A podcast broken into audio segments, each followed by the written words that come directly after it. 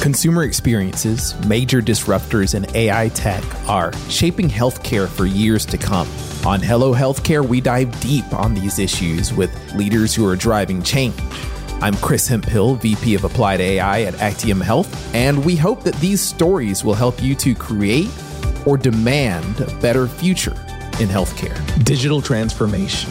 It's a hot topic, especially in healthcare, but what are we actually talking about? If you're like me and you first saw the term digital transformation, you may have thought, buzzword alert, digital is just ones and zeros. Even playing solitaire on Windows 3.1 in the 90s was digital. But think about the term solitaire.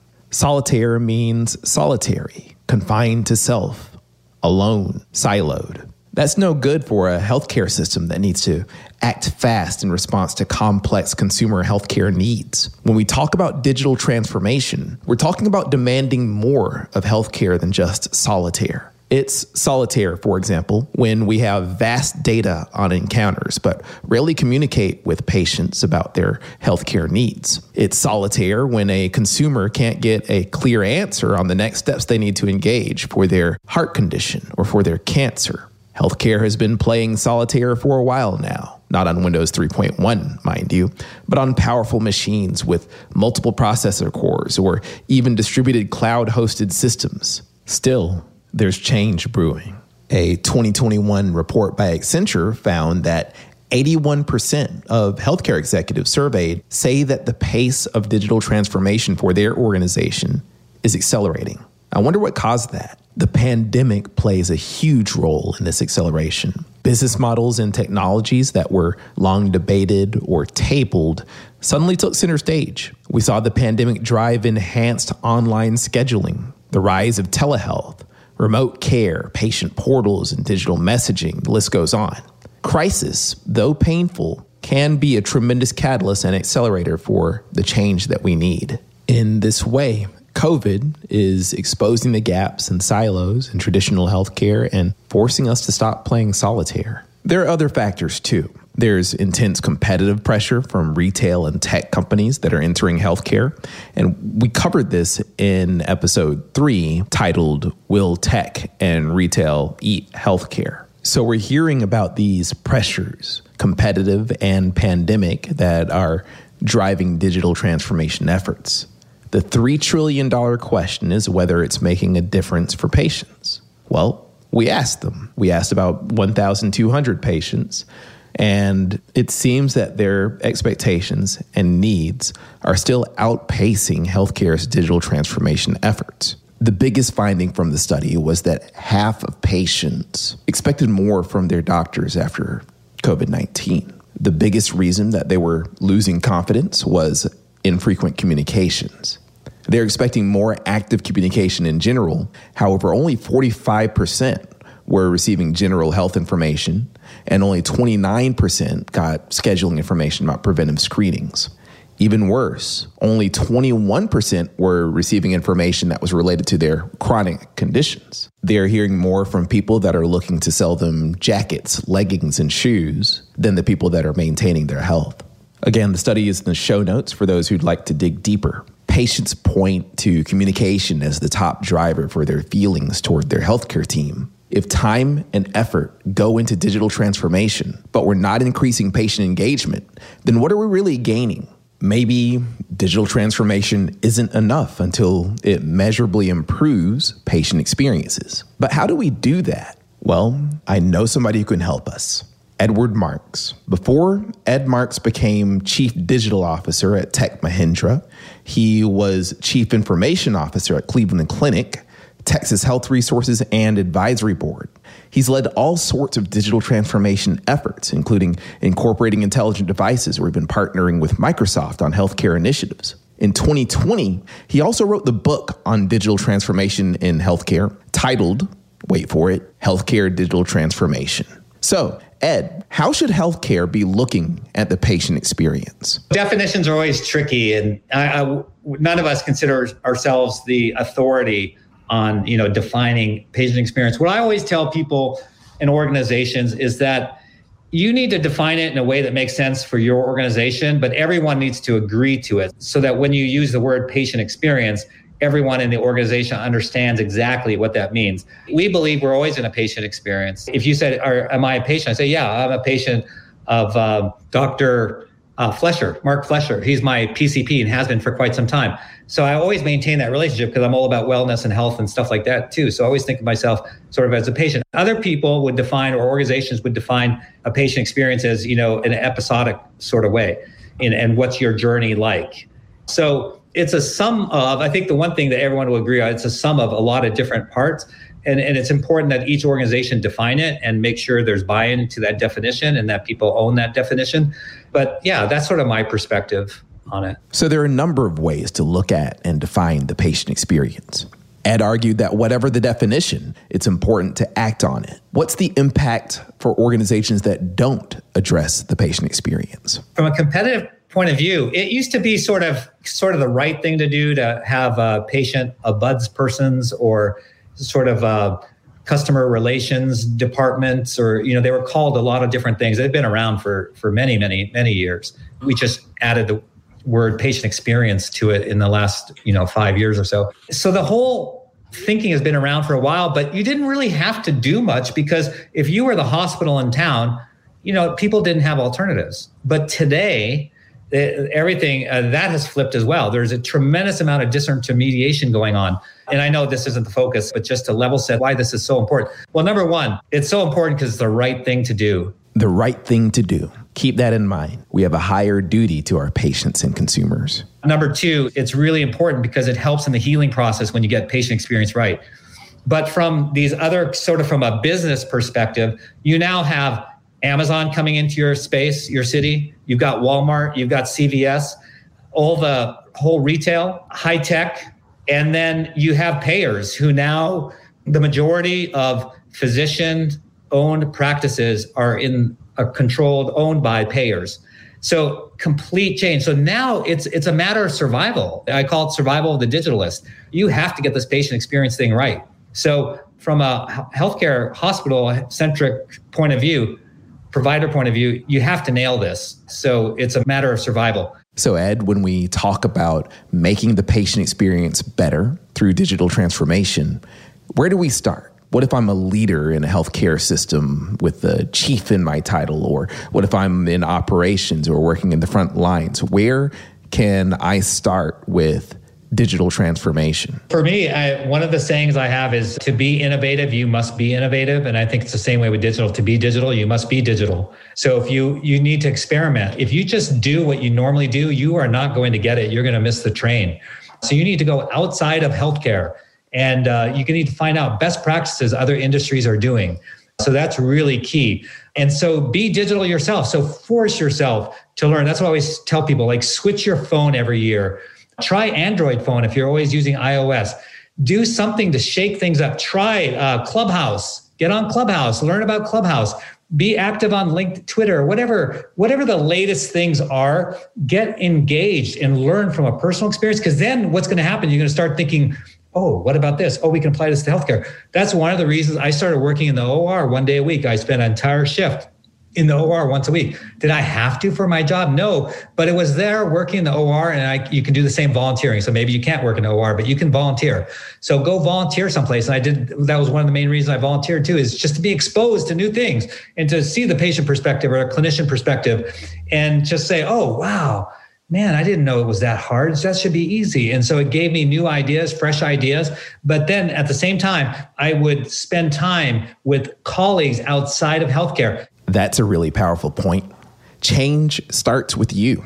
It's one thing to read Ed's book on digital transformation, but it's another to put it down and go out and get some hands on experience in healthcare. What are some key themes that Ed has seen from those experiences? One key sub theme is about the millennials and other digital natives that you'll be interacting with or are interacting with.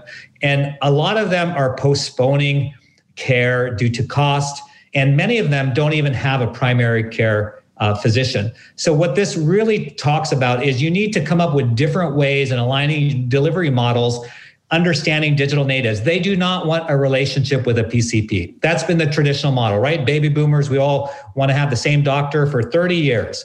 They're not interested. They are okay and prefer, and jumping ahead a little bit here, but to have a mobile app and press a button and talk to whomever can help them at that time at the right price point.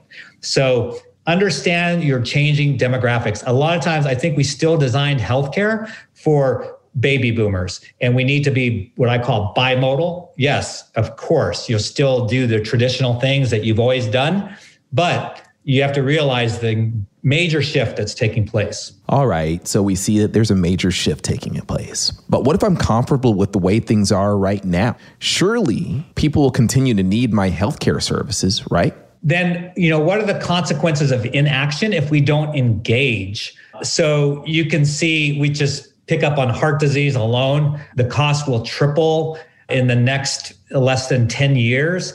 And so chronic disease continues to be a major, major issue all around the world, but especially in North America. So we really need to make bolder moves in prevention and again, a lot of this is obvious. You're probably thinking, well, that's pretty obvious, but we don't do it by and large, but we're doing it in other industries. You know, you can see the statistics there 30% of millennials prefer walking. And again, remember, as people grow older, more and more will be digital natives. And so you're going to see that trend continue. And so you really have to think about it and offer new ways of delivery because they're not interested in getting in a car, driving for 30 minutes having a five to seven minute consult with a physician, wait in a waiting room for an hour, reading old magazines, and then reversing that process. It's just not going to work.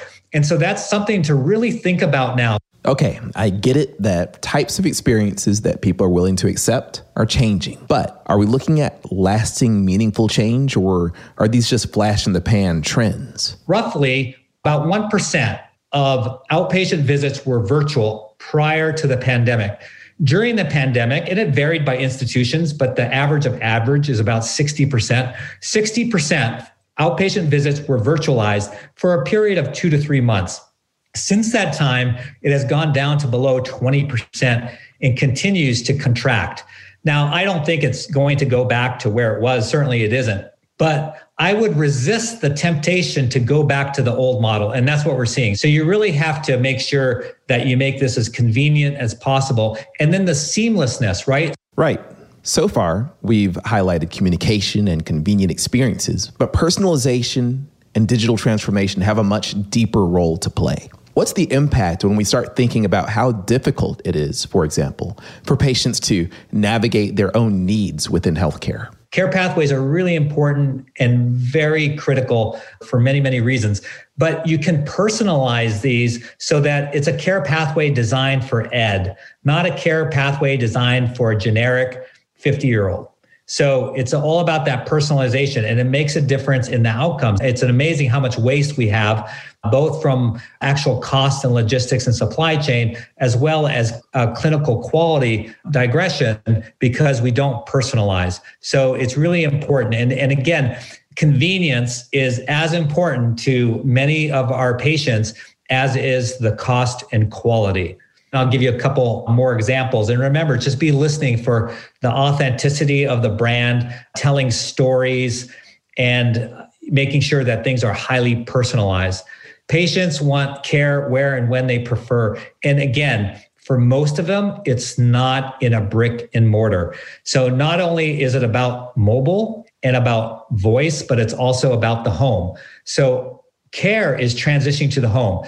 You want some evidence? CMS last fall launched their hospital at home program where they're for selected DRGs, they're allowing you to discharge patients earlier. In some cases, you won't even admit these patients and allowing them to be cared for at home using technology that exists today. It's still a little bit of a hybrid model, but it's it's a step towards a fully automated model. And that's what people desire. So you really need to make sure that you have these bimodal capabilities to deliver care in the setting that that patient would like it.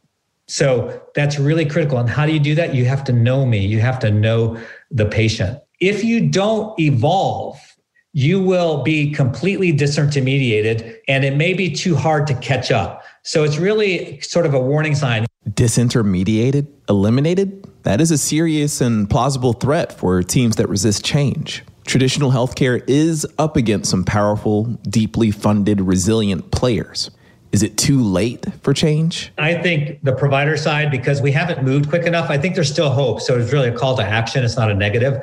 But we've seceded, we've given away the whole primary care base, right? The largest primary care base now is with on the payers, and you're seeing that growing, and you see the entrance of real of retail, and now Amazon and other big tech, and it's all about you know uh, the patient experience. That's where people are going. So if Amazon, you give me this great one-click experience for my telemedicine visit and oh you got a drone that's delivering my medicines uh, shortly thereafter. Guess where i'm going? So it's a wake up time for us for those on the provider side to really get moving on a lot of these technologies we're talking about. Personalized contextual experiences are no longer nice to haves they're must haves tech and retail companies that are good at this are swooping in. How can consumer interested health systems invest effectively in this environment Carrie Liken, the head of healthcare industry at a technology company called Yext, joined me recently to discuss innovation strategy.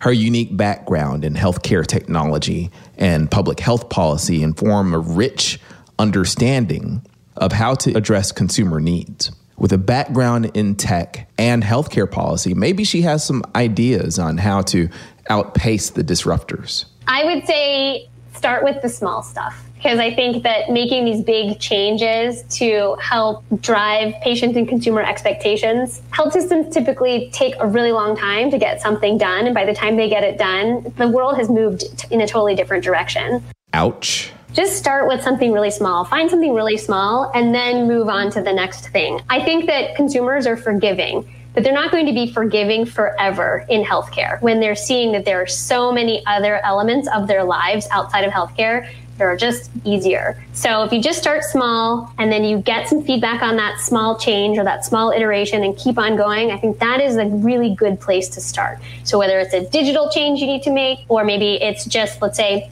online appointment scheduling just for urgent care right now, and that's your that's the way to dip your toe in the water or maybe it's understanding value from one particular patient or subset of patients and, and, researching all of the financials behind it so you can get to lifetime value. Just start with one small thing and don't let it deter you when it gets hard because it will get hard. But I think you'll do a lot better if you just start small and keep moving. We talk about experiences in other industries. Let's break down one of those experiences and compare it to healthcare. I can think even about I bank with Capital One and I and we even have a Capital One cafe around the corner from where I live. And I don't use cash for pretty much anything anymore. But I like walking in there if I do need to get cash. I can go to the ATM. They also have the Peet's coffee, et cetera, et cetera. But what I think is the most memorable is when we bought our condo five years ago we had a large sum of money in our account that we needed to transfer to I forget to escrow or whatever it was. Like we had to we had to get this large sum of money out of the account, and I called Capital One and they you know sent me through the the IVR tree. But then I I was talking to someone and I told them why we needed this large sum of money, and the first thing they said was congratulations, you're meeting a goal that you had set out. Because in Capital One, you can actually name each of your accounts. So I had a house account. So we had we had you know saved the money for the condo, et cetera. And, and they congratulated and they're like, we're going to take care of this. So they didn't make it. I think the worst part about it was the IVR tree that I had to go through. So even you know, even in financial services, which I wouldn't necessarily say has the best consumer experience, I can say that there are certain companies out there, including Capital One, where I would absolutely say, This is wonderful. I will always patronize you. I will always be your customer because you make it so much better. Can we say that about healthcare? Not a single time could we say that about healthcare. You could say it about an interaction with the doctor, just like, oh, the, you know, Dr. Smith is such an excellent doctor. I'll always recommend this doctor. But the whole experience across the board to get to that doctor and then post, I would never have that same type of, I would never endorse for the most part because that consumer experience is so bad. Again, ouch. There's a clear divide in how much investment, training, and thought goes into patient care versus a full consumer experience. Who's getting the consumer experience part right? So we work with uh, Providence, and I think Providence does a really good job of attempting to get to this level. Although it's really, you know, they acknowledge and we we acknowledge that it's really hard to do this, but they're always thinking about the consumer somewhere else, not pulling and forcing the consumer to come to them, but going out and meeting the consumer in pretty much any way, whether it's digitally, whether it's in a neighborhood, whether it's you know on a website, whatever. And they're they're trying to figure out the tr- figure out the transactions involved as well. I would say CVS does a pretty good job. That's not really a health system. That's I think a new market entrant, I would call it. And while I normally always have something to say about MGH, MGH stands for Massachusetts General Hospital, and it's affiliated with Harvard Medical School. I have to say that I got my, my COVID vaccine through MGH. And it was the first time I felt like MGH had moved into this decade as far as technology is concerned. So I have to give them kudos on it. The text message I received that said you're eligible to receive your vaccine click on the link. It was a mobile optimized ability to actually schedule at a certain location for a certain time. When I got there, everything was completely uh, digital. You know, everything to, I was shocked. I was telling my husband today, I was shocked that they were using a QR code and using a mobile device to actually input this information into Epic, fascinating. And then when it came time to, to get all of my reminders as well, like reminder, in two days you have your vaccine, and reminder, tomorrow you have a vaccine. Excellent. I think was absolutely excellent. How do we translate that across the rest of, of MGH or the rest of healthcare? So I would say those are a couple of examples. Great question. How do we deliver Massachusetts General Hospital's experience more broadly? Do we all have to go to Harvard? Probably not. Delivering consumers the access and experience they want is more than just a technology problem. It's a people problem. Connecting cultures and aligning strategy is much more difficult than implementing and configuring the new technologies. How about we speak with someone who's tackled digital transformation at one of the biggest healthcare systems in the US? Marc Probst was Chief Information Officer at Intermountain Healthcare before his current stint at LK. He breaks down the cultural silos that block innovation. Like Ed Marks, he has an inspiring way of viewing IT as a service provider for consumers and patients rather than as an isolated technology organization. Marc and I spoke on how to use data to drive the experiences that consumers want. To try and prioritize that really is trying to get into the heads of people and what's most important to them. To a diabetic, having good information about glucose levels and how they're living their lives and the you know, activity that they're involved in, that's the most important use of data to somebody with heart disease, well, it's a some of the data is the same, right? Their activity and those kind of things. But then there's very specific data important to them. There's huge disparity around the world in providing healthcare. And a lot of that, I mean, there's a lot of reasons for that disparity. But if we could standardize data and understand data, we could share knowledge, right? So if we can now have data that means the same thing in Kenya, as it means in India, as it means in China, as it means in the United States, then the knowledge that's starting to get created in each of these locations could be shared because now it's meaningful in each of those different areas. And the point I, I got to in that particular talk was that there are literally hundreds of billions, if not trillions of dollars that could be saved and tens, if not hundreds of millions of lives that could be saved if we could get to those standards and share that knowledge across the world. And then we could start to see some of those disparities go away. Because it's not necessarily the medical devices, although they're important, but it's really that knowledge that's going to save the lives. So it's a long way around to your answer, Chris, but it's really dependent on the individual and what's most important to them. Marc spoke of the need for common data standards to understanding our patients. It was great to hear that from a global perspective, but it's also important to think locally. Marc goes deeper into what that looks like for an individual health system and the implications that this has for artificial intelligence. At Intermountain, we started an innovation center. This is 10 years ago, maybe a little longer. In that innovation center, you know, when we first started it, it was all about devices and, you know, how could we get to the hospital room of the future and stuff. Pretty quickly, it came around to AI right? And the things that we could do that around AI uses within our health plan and how we could do some of the predictive activities there and better serve our population within, you know, where we serve with Intermountain Healthcare. But another thing that we, and this is, you know, it's not a very creative name and it's probably used by a lot of other people, but at the time I used the term Dr. Google. You know, that could be Dr. Apple, that could be Dr. Facebook, LinkedIn, you know, whatever, wherever data resides, right? And the concept was, and I, I believe this is doable today. It's not really something we can do because of FDA and other things, but I believe that very quickly much of what we do in our urgent care centers now not trauma or anything like that but the more common otitis media or just the flu or those types of things ai is going the phone is going to become our primary care physician and that's because we can integrate data from so many different things whether it's the wearable that we have on whether it's our, our health record that we have on epic or cerner or wherever and we can bring all that data together so i think we've only begun to scratch the surface of what we can do with ai AI. Great. So we're seeing some capabilities here that we can enable through digital transformation.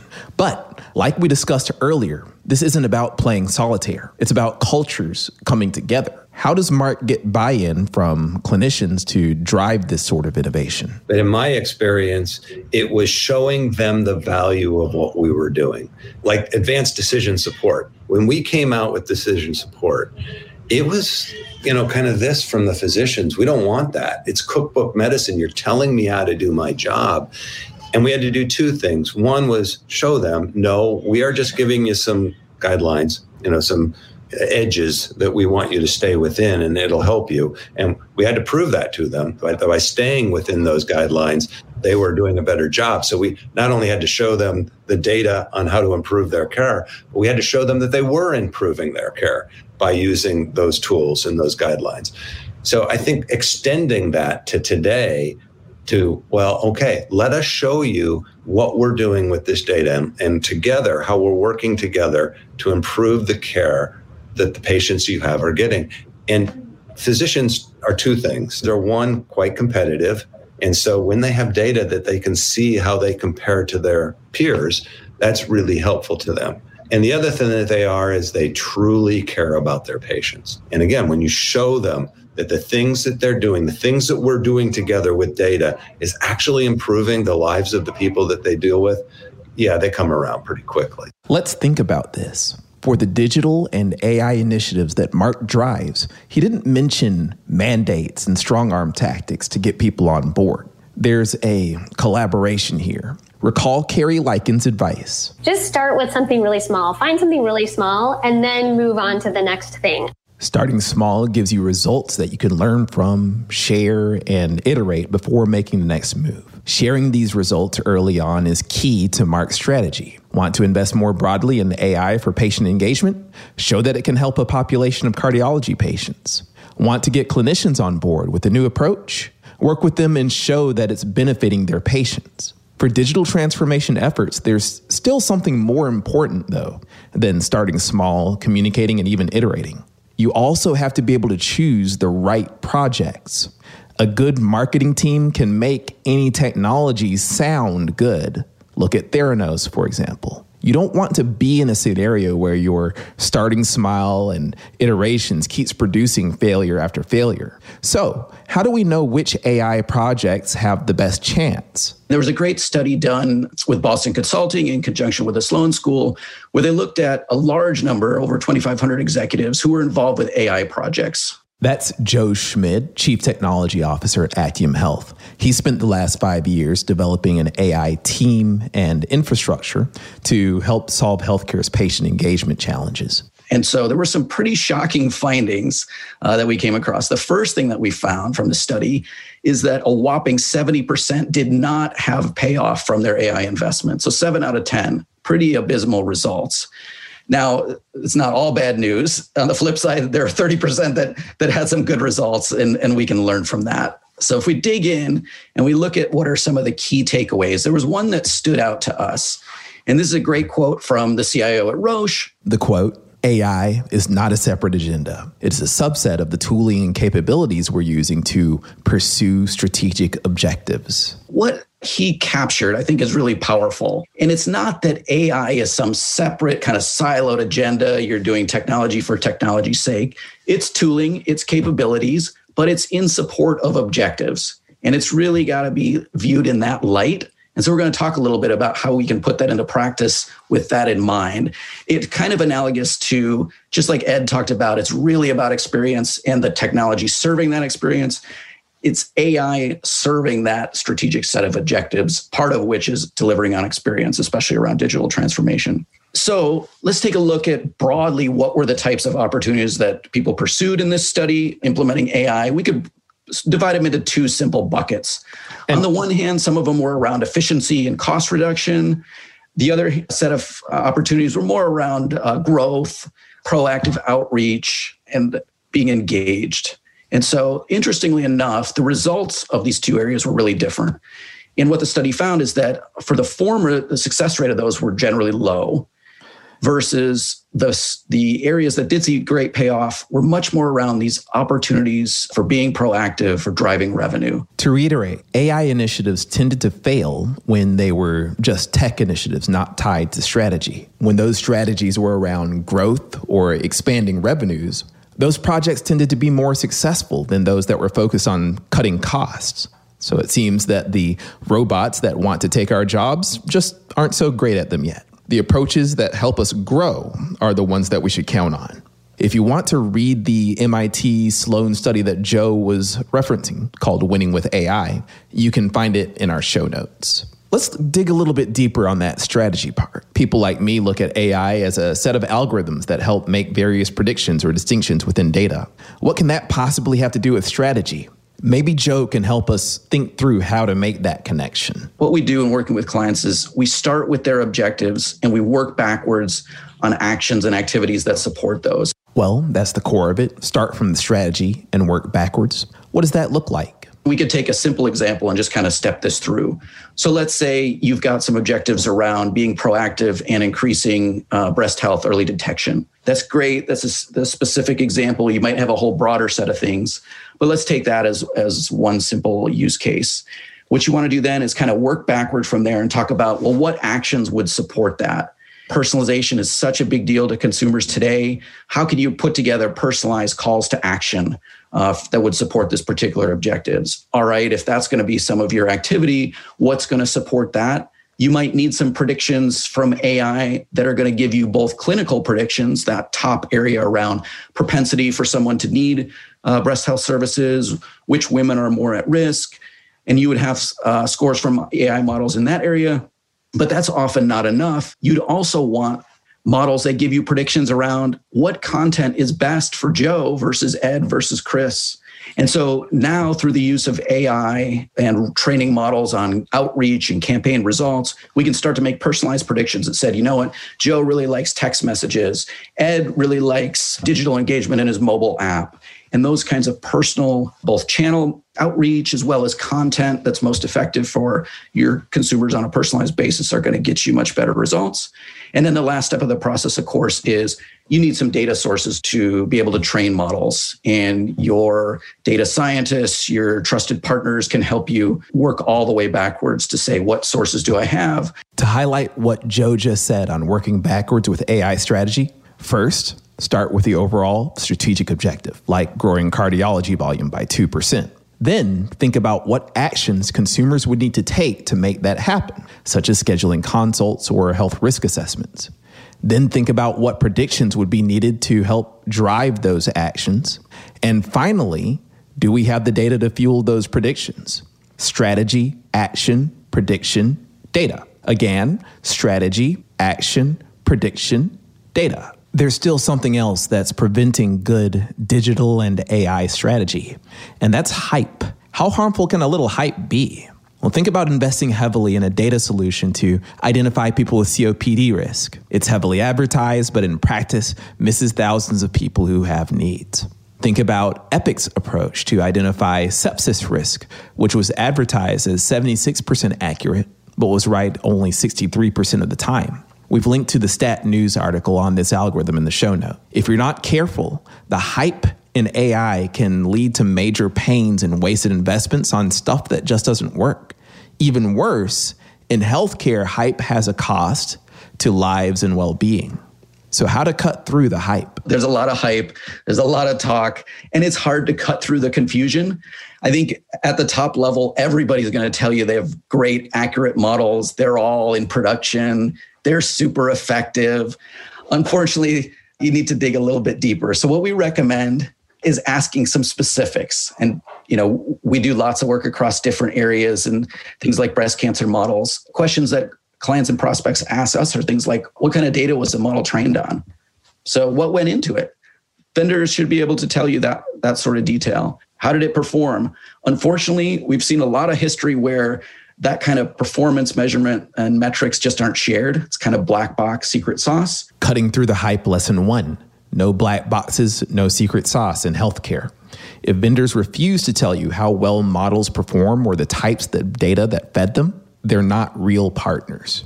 They should be able to tell you details about how much lift will it get you? How much if you're into lower level details what's the area under the curve score? Things like that. And then last but not least what does a model use? What kind of features go into it? Things like that. That kind of visibility transparency are things that you should be looking for. And then another critical question is you should be asking if there's bias in these models. If vendors are not careful they're likely to not only pass along bias, but potentially amplify it. There have been a lot of high profile cases in other industries around models, unfortunately, amplifying bias, where models start to use cost instead of clinical aspects and things like that. It's something that we've got a lot of work to do, but that that work is happening. We're encouraged by specific questions you want to be thinking about are asking about when approaches have shown racial bias and what was done to mitigate it. You want to ask about internal review processes. Are these kind of one-off things that happen or are they really baked into products and procedures?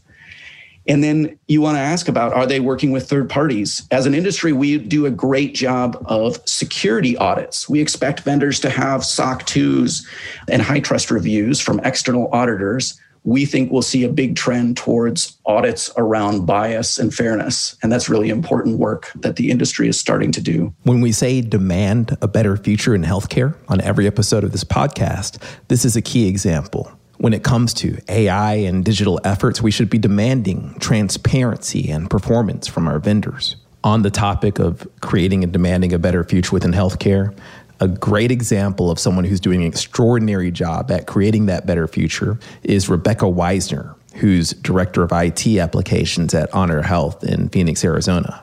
Why Rebecca? Well, she helped lead their vaccination efforts.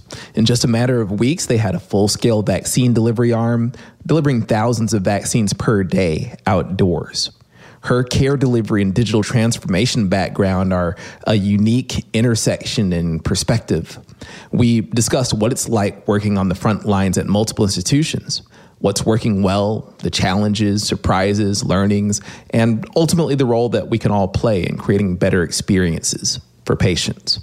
Here's Rebecca. Our first day, we had a thousand patients, and you know, it was very like stressful. We we're like, wow, we did a thousand patients. That's amazing. By the time we got to the second week, we were doing 1,700 patients and thinking we might be able to do more. And they, we had a day where we had a lower number than 1700 on the second round for the second dose. And we were like man it feels so slow. It's you know we, we'd almost gotten so efficient that it kind of was laughable because we could do a lot more. So we adjust our schedule as needed to accommodate for that but we've we just learned along the way. There's no rule book here. There's no playbook it's developed and i think with with anything like that you really have to constantly look at the process improvement process along the way to make it even better again even when there's no playbook the iterations and collaboration among IT leadership clinicians was key. They met every day to course correct and steer the ship right. We did a huddle at the end of each day to address mm-hmm. what didn't go well, where could we improve? What adjustments do we need to make for tomorrow?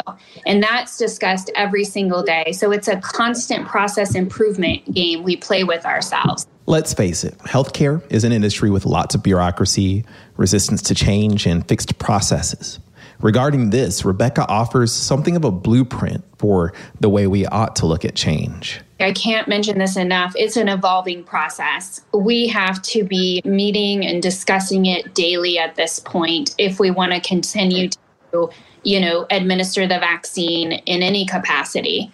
There's not always an easy answer to everything. Like I said, one of our biggest challenges right now is our 75 and older population. Mm-hmm. How do we outreach to them to get them in and not leave the most vulnerable out? We don't have a, a great solution as of right now. And I think you're seeing this problem nationally, but we're tending to towards technology because we don't really have a better way to do that. You know, there's not a, a hundred team of people ready to make calls to engage. And I think this is where we've leveraged our volunteers tremendously. We're having volunteers just do calls or reach out to the community like never before. And without those volunteers, we would be done. There's no way we could have accomplished this operational process without them. So we have a very close partnership with them. And again, this is the time to partner up, work with your community on how to do this because there are pockets of people who can help.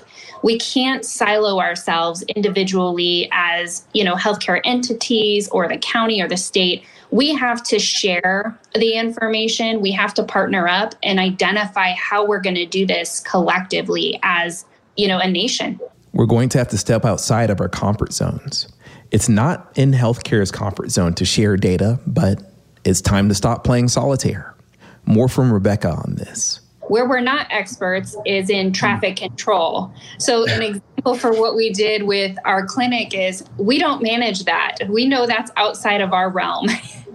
but what we do know is healthcare. So, I think what where we went right and you know where we want to continue to move this is is to try and leverage some of that piece to identify you know moving forward how we're going to help those other populations how do we deal with them today? Can we leverage a, a system we already use to make that happen for the vaccine?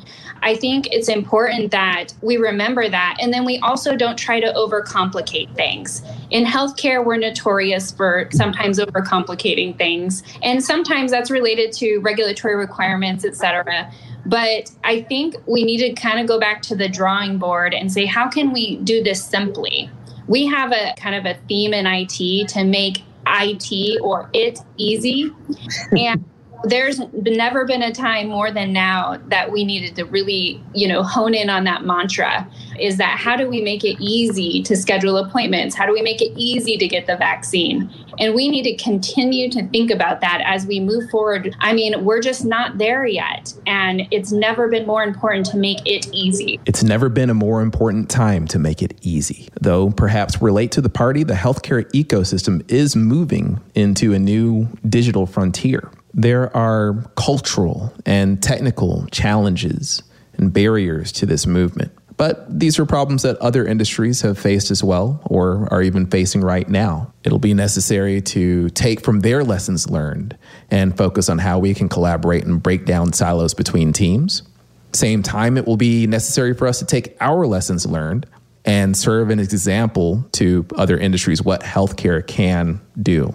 It might not be perfect, but we've seen healthcare come together culturally, technologically, in terms of business processes in a response to this pandemic that we've never seen before.